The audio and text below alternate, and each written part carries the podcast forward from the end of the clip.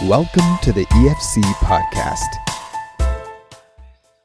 A rule of life is a kind of spiritual plan for our lives, a to do list rooted in ancient tradition that is life giving and reflects our commitment to God and to spiritual growth.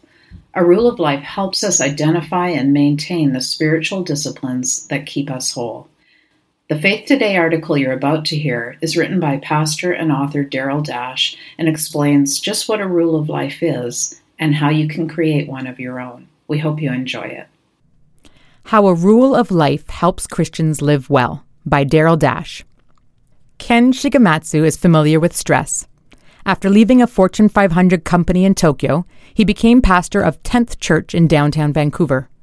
I don't suffer from an absence of crisis or stress, he says, yet his wife calls him the happiest pastor she knows. The reason is simple, according to Shigematsu. He uses a rule of life. It's what connects me to friendship with Jesus, he says. It allows me to fulfill my vocation out of my calling rather than out of burden. The idea of a rule of life began with monks in the 3rd to 5th centuries who withdrew from society and created guidelines to help people learn Christlikeness. Benedict created the most widely used set of monastic rules, which is still used today. More recently, the idea has been gaining traction among evangelicals. Dallas Willard said a rule of life was a curriculum in Christlikeness. John Ortberg calls it a game plan for morphing. Peter Scazzero, author of Emotionally Healthy Spirituality, recommends the practice, as does Stephen Macchia in his book Crafting a Rule of Life. A rule of life helps us to clarify our deepest values, our most important relationships, our most authentic hopes and dreams, our most meaningful work, our highest priorities, writes Macchia. It allows us to live with intention and purpose in the present moment. In his book, God and My Everything, Shigematsu defines the term. A rule of life is simply a rhythm of practices that empowers us to live well and grow more like Jesus by helping us experience God in everything. The word rule isn't about an abstract law. Rule comes from the Greek word for trellis, those wooden structures we use to give our plants room to stretch. Rules, like trellises, are designed to support and guide growth.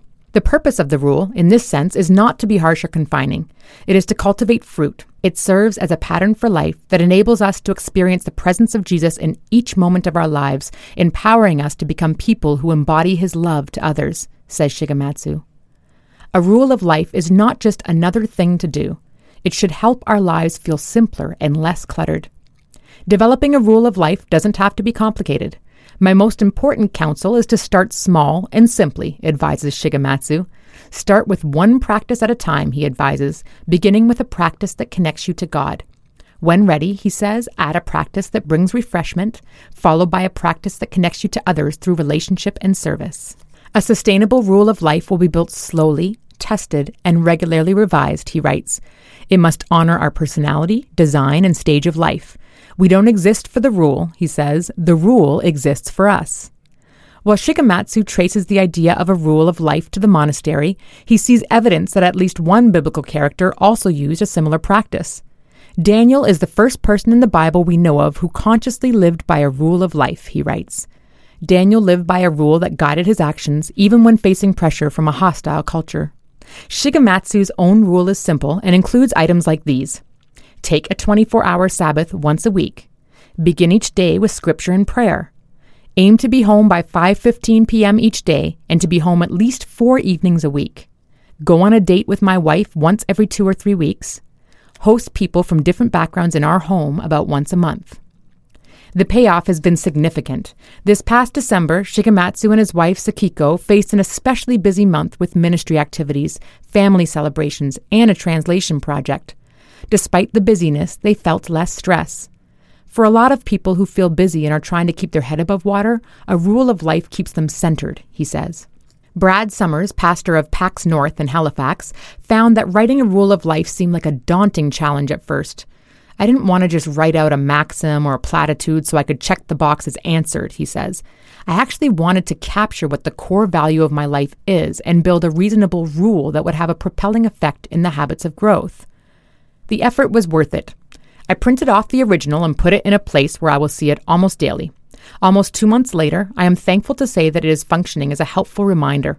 It has propelled, encouraged, and reminded me of the core desire out of which I feel compelled to live life This rule of life has functioned for me as the first step, the one that often compels me further into the habits of growth for the day.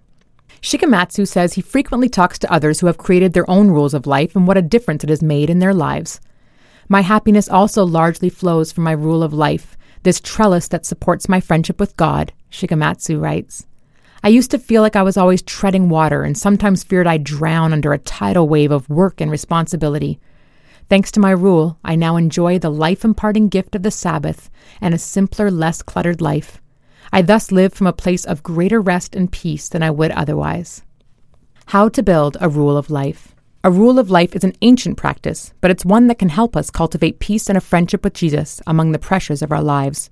It can help us, as Shigematsu says, to experience God in our everything. Number one, list your categories. Your rule of life should cover the most important areas of your life. In his book, God and My Everything, Shigematsu lists categories that apply to everyone. Root practices, such as Sabbath, prayer, and God's Word. Relating, spiritual friendships, sexuality, and family life. Restoring, care for the body, play, and money. Reaching out, justice, and witness.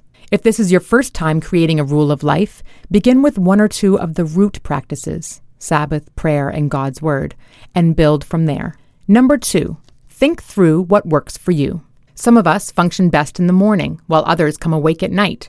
Some thrive when they work alone, while others work best with others. Some like structure, while others prefer flexibility. Take a look at the categories you've chosen. Focus on what helps you be most aware of God's presence and love, and what provides the greatest nourishment, refreshment, and renewal. Number three, think through rhythms. Begin to think through your categories and what works best for you in light of your life's rhythms. Which practices will you pursue daily? Which ones will you pursue weekly? Which ones will you pursue monthly, quarterly, or annually? Number four, simplify. Prune so that your rule of life is realistic. Emphasize the areas that are most strategic for you right now. Consider your existing commitments, energy level, and stage of life. Number five, just get started. Creating a rule of life can be overwhelming at first. Get started with a first draft, experiment, and refine it over time. Thank you for listening to this podcast. To listen to more and to subscribe to Faith Today, Canada's Christian magazine, please visit www.theefc.ca forward slash faith today.